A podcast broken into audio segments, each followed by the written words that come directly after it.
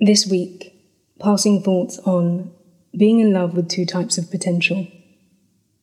You're falling in love with something that doesn't exist because it doesn't want to exist and cannot be forced upon. You're chasing an ideal, and anything being chased is running from something or someone fast.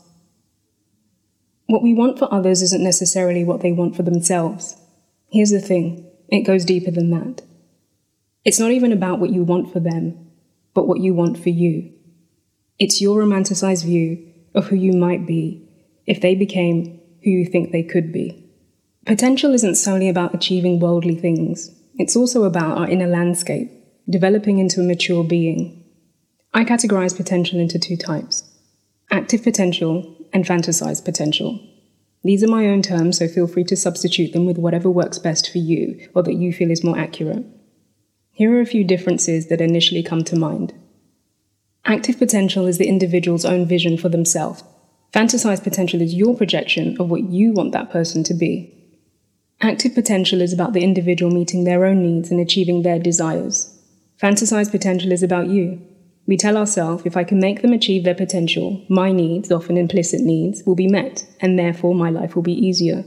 Active potential is owned by the individual. They take responsibility and accountability for it. They want it for themselves and they act on it.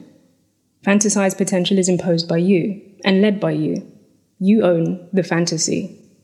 You feel responsible and accountable for them, often going out of your way to make things happen for them and internalize their behaviors and attitudes. You believe in their potential more than they do. You want it more than them. With active potential, the individual sees themselves as whole and capable, and you see them as whole and capable too.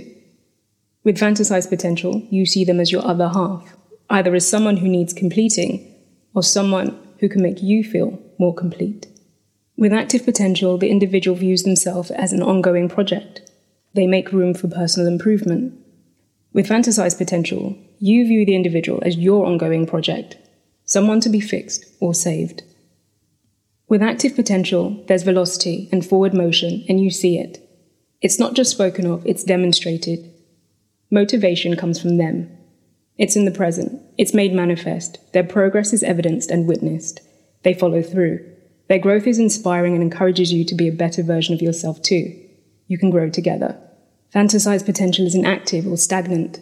There's lots of talking, but not much doing. Most of the drive is generated by you.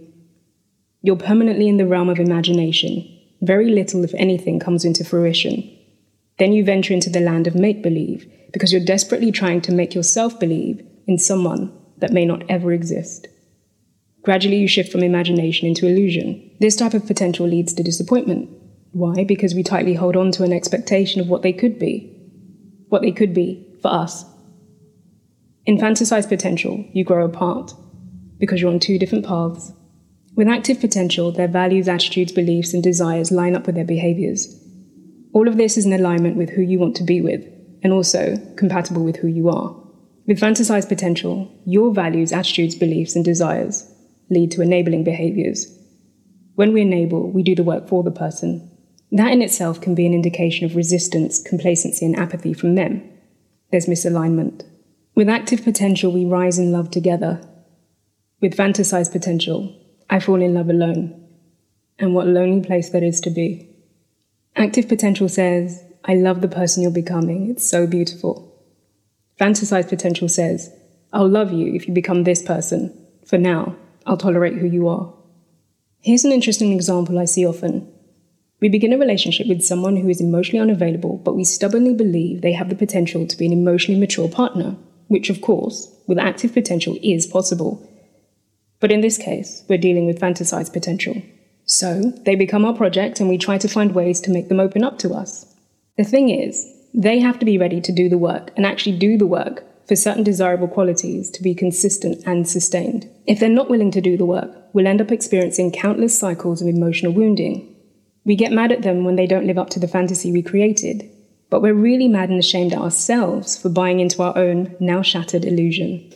Now, say they show signs of active potential. They're doing the work and are learning to maturely express their feelings and emotions and be receptive to yours. How prepared will you be to handle that shift? In its unfamiliarity, you might become emotionally avoidant and realize it was also you who was emotionally unavailable. Perhaps your fantasy was really about what it would feel like to be deserving of being loved in the way that you truly want to be loved. Sometimes we fantasize potential. We're yearning for something in another that's absent within ourselves. We want them to love us a certain way, but even we don't love ourselves in that way, yet. This is often linked to emotional wounding and trauma from the developmental stages of our life where we learn to form attachments. Perhaps at some point, your potential was someone else's illusion. Now, we can't always be achieving our potential to the fullest because we'll burn ourselves out. We need states of rest, time to learn and reflect, time to recalibrate, course correct.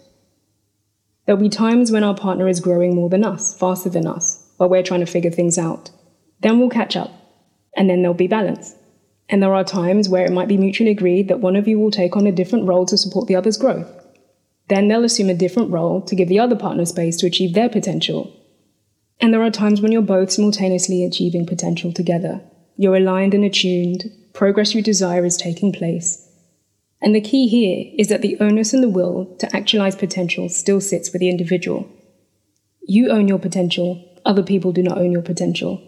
Other people own their potential. You do not own other people's potential. So, my question for you this week is this To what extent has falling in love with someone else's potential really been a distraction born from your own fear of achieving yours? Perhaps if we truly learn to be in love with our own potential, our active potential, what we'll see in another is who they really are. We won't try to live through someone else because we'll have the courage to actively live through ourselves. Speak to you next week. Same time, same place. Until then, be well.